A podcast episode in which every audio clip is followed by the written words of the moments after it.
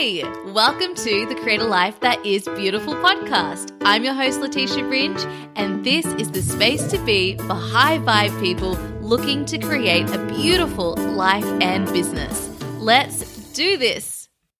Welcome back to the podcast, my beautiful friends. I'm Leticia Ringe, your coach, and today we're answering the very popular question Does my partner need to meet my needs? Now, this episode's for you, whether you're in a relationship right now or whether you're not, because the answer to this question and the reason for my answer to this question, with the several precursors I give to it, will support you to be in thriving conscious relationships that allow your needs to be met. Let's talk about it. In short, my answer is Yes, your partner does need to meet your needs, and yes, you need to meet your partner's needs too. However, there are some disclaimers to this answer, and that's what we're going to talk about in today's episode. Now, before we dive into those disclaimers, I first want to talk about how not to approach this question. This is the way most of us approach the question, and it's the reason that we end up in a place that we don't want to be in, which usually looks like not having our needs met. And that is created through the following. First of all, we have a need that isn't being met. So we think they don't love me. We assume bad intentions on our partner's behalf, even though they are in a relationship with us, which means they are committed to us in some way and committed to love in some way. Because we're thinking the thought that they don't love me, we then feel resentful or maybe angry or frustrated, disappointed. And so we take actions and behave in ways that we aren't proud of.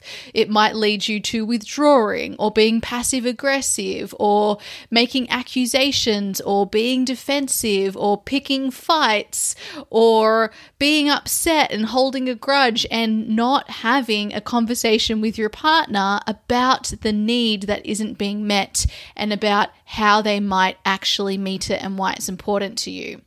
All of these actions lead you to creating a result where you're not being loving to yourself and you're also not being loving to your partner. That is not what we want. We want your needs to be met. So, what we're doing is creating a situation where we create a further divide between us and our partner. And that's not what we want in a relationship. We want to approach all situations with the shared intention at the forefront. This person is here because they love me. This person is here because they're in a relationship with me. This person is here is because they're committed to this relationship. When you approach the conversation or even the topic of your need being unmet through that lens, you will f- move forward in a totally different way. So here's an example of how I would show up in a conscious and intentional way.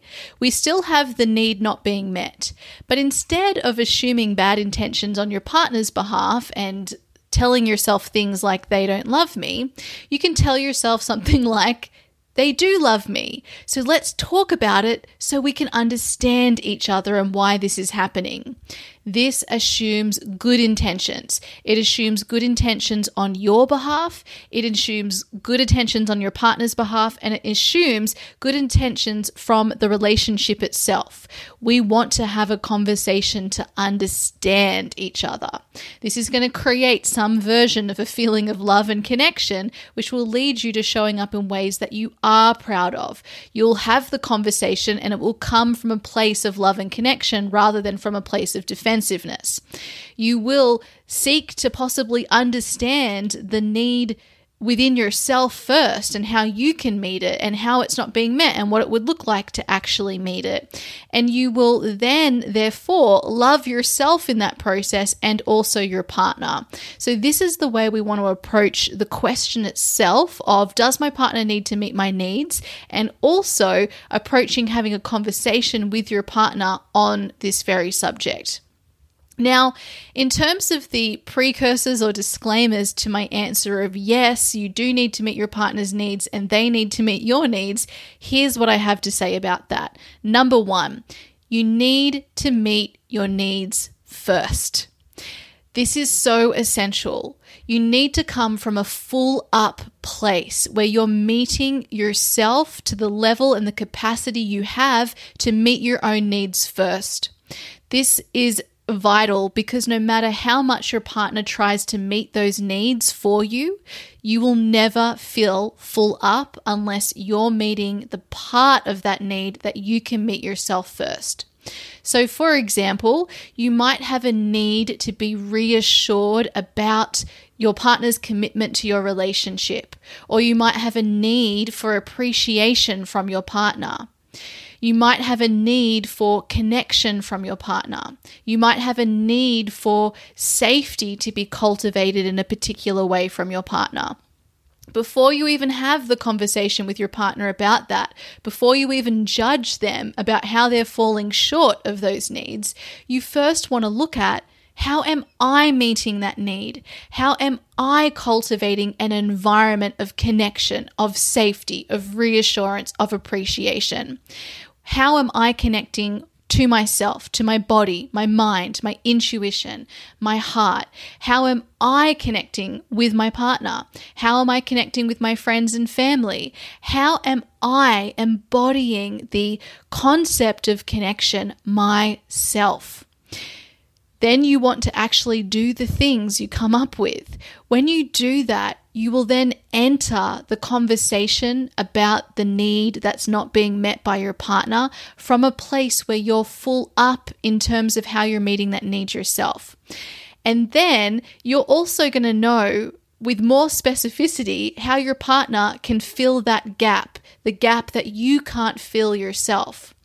And it's kind of a little wild and hypocritical to expect your partner to meet a need that you won't meet yourself. Like, we wouldn't ask someone to give us something that we're not willing to give ourselves either, right? That would be hypocritical. So, you want to make sure you're meeting your needs first so that you're actually in integrity but most importantly, so that you're coming from a place of abundance, a place from being full up, and you're not putting this weight and this responsibility and this desperation on your partner, which, even though that's probably really unattractive and pushes your partner away, it's also outsourcing your own power to someone else. And we don't want that. And it also won't allow you to have the need fully met anyway, because really the reason you're noticing that your partner's not meeting it is probably because you're not meeting it in some way yourself first. Also, we want to be in integrity with the environment we're creating. So, we want to be making sure that we're also giving that thing that we're giving to ourselves also to our partners. Yeah. So, if we want safety, we want to make sure we're cultivating an, environment of safety for our partner too. Number two, you need to be willing to meet your partner's needs as well. so, what I usually see between couples is that one person in the relationship is more vocal about the fact that their needs are not being met, and then there's another person in the relationship who is not being vocal about the fact that their needs are also not being met. So we have two people, both with their needs not being met, and the way that they're choosing to react and get them met is a different approach. One is being vocal, one's not. And what's happening here is they're just mirroring each other. They're probably both not meeting their own needs, and they're also not assuming good intentions on their partner and then having the conversation with their partner so that they can understand what each other actually needs and what that looks like. You need to be willing to meet your partner's needs too, to create a, an environment of integrity. So, you want to be regularly asking your partner what their needs are and what are specific ways they would like you to meet them. Now, that doesn't mean you have to say yes or do all of the things they say, but it does mean you then get the information so that you know how to basically love your partner well. And when your partner asks the same thing from you, they get that information about how to love you well in a way that you actually receive love well and deeply and, and in a way that nourishes you. This is a conversation we want to always be having together.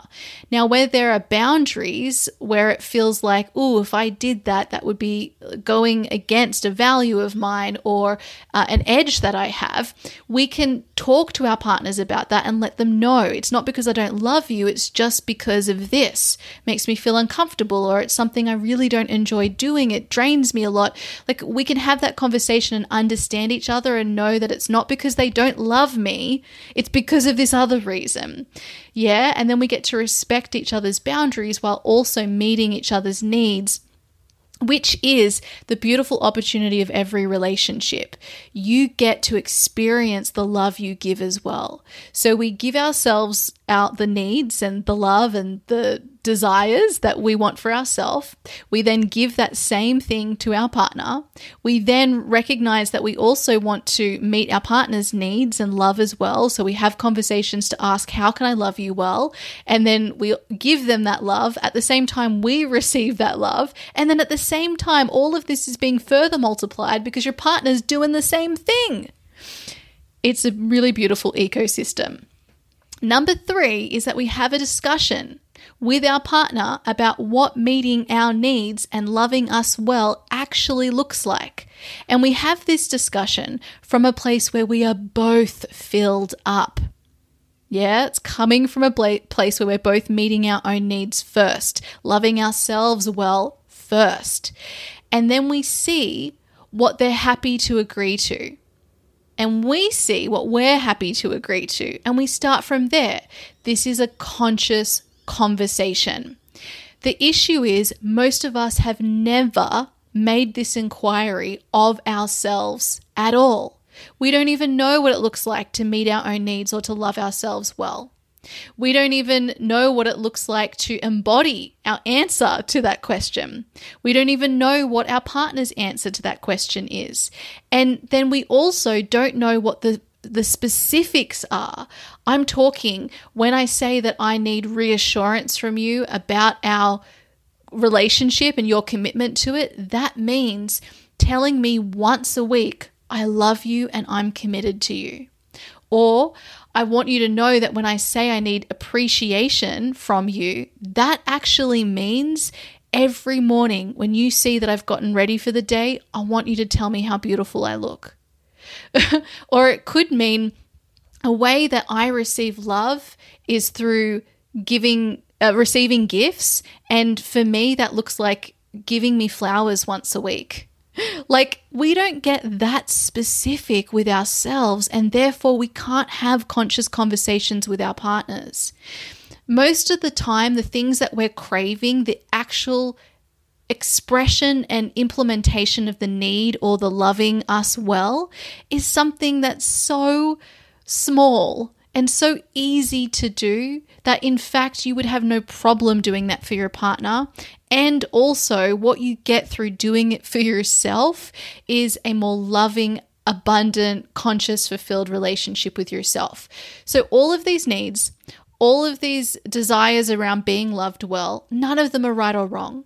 They're all just opportunities to have better relationships together, to be creative together, to love ourselves and each other in a deeper and better way. And so rather than looking at the need that's not being met as something that's wrong and and looking at it through eyes of fear rather than love and connection, turn that around. Tell yourself a better story where you love on yourself, you love on your partner, you love on your relationship, and you see the opportunity in front of you to come up with ways to love yourselves well. Now, when we think about the fact that unconsciously our primal part of our brain is selecting partners that remind us of our parents because it wants the opportunity to heal those dynamics between our parents. The way that your partner probably is wanting you to give them love and to meet their needs is actually probably also healing you in the process of meeting those needs because in some way you're attracted to this particular person because of that dynamic that reminds you of, of your parents. And so being loved well by your partner in the specific ways that you tell them, and you loving your partner well in the specific ways that they tell you, is a chance for healing of those dynamics. It is the healing that you're unconsciously seeking from every relationship that you're in. So, yes, I do believe that we need to meet our partner's needs. I do believe that our partner needs to meet our needs. And I believe that the way the way we approach an unmet need is all the difference. I also believe that the number one quality that I personally recommend you look for in a potential partner if you're dating right now is their understanding that they will need to do things to meet your needs and that you will need to do things to meet their needs that you might not otherwise have chosen to do. The reason I think that that's the top quality that we're looking for is because it is it shows their capacity to love well. Loving is doing things for others because it lights them up and doing it from a place where you're filled up and it comes from a place of generosity within yourself. When you do that for others, you love yourself as well. And I'm not talking about coming from a depleted place where your boundaries are crossed. I'm talking about loving yourself so well because you've had that conversation with yourself and you know exactly how to do it. And you know it so well that you know exactly how to tell someone else to do it. And you have enough love and respect of yourself and of your partner that you also have the confidence and capacity to have that level of radical honesty and conscious communication with them too. That's love, that's respect, and that is what a thriving relationship requires. So, my beautiful friends, to end today's episode, I have some questions that you can ask yourself to implement today's lesson. The first question is What are my top frustrations in my relationship or a previous relationship? I recommend you look to a previous relationship if you're not in a relationship right now. Write down the top three. Doesn't matter what they are, just write down the first three that come to your mind. What would it look like to meet those yourself? Write down your answers for all three that you wrote down. The third question is What would it look like for my partner to meet those needs or desires? Now, answer this question from a place where you are full up in terms of how you're meeting that need yourself first. The fourth question is What are my partner's top frustrations? You know them. And if you're not in a relationship right now, think about your previous partner. What were their top frustrations? And then what would it look like for me to meet those frustrations? And the stretch opportunity here is to go and actually ask them, especially if you're in the relationship with them right now. And then you can even go a step further and ask yourself, what would I be willing to do? The more communication we have with ourselves, the better communication we can have with our loved ones. The more communication we have with our loved ones that comes from this conscious and loving place, the better relationships we have. The better relationships we have, the more fulfilled we all are. The more fulfilled we all are, the more energy we have to bring to every other area of our life. The more life force we have, the more radiance, the more magnetism, the more that life moves with us. So, this is some of the most important work we could be doing. And if you'd love to dive more deeply into creating a thriving, conscious romantic relationship, whether you're in a relationship right now or not, I invite you to check out my conscious relationship coaching program. I work one to one with my clients, meeting them wherever you are right now in the conscious relationship cycle, whether it's deciding to leave a relationship, healing a broken heart, completing a relationship, opening a relationship, elevating a relationship, consciously dating dating all six phases of the conscious relationship cycle. I can support you to move through the phase that you're in right now and towards the next phase that you want to be in through my conscious relationship coaching program.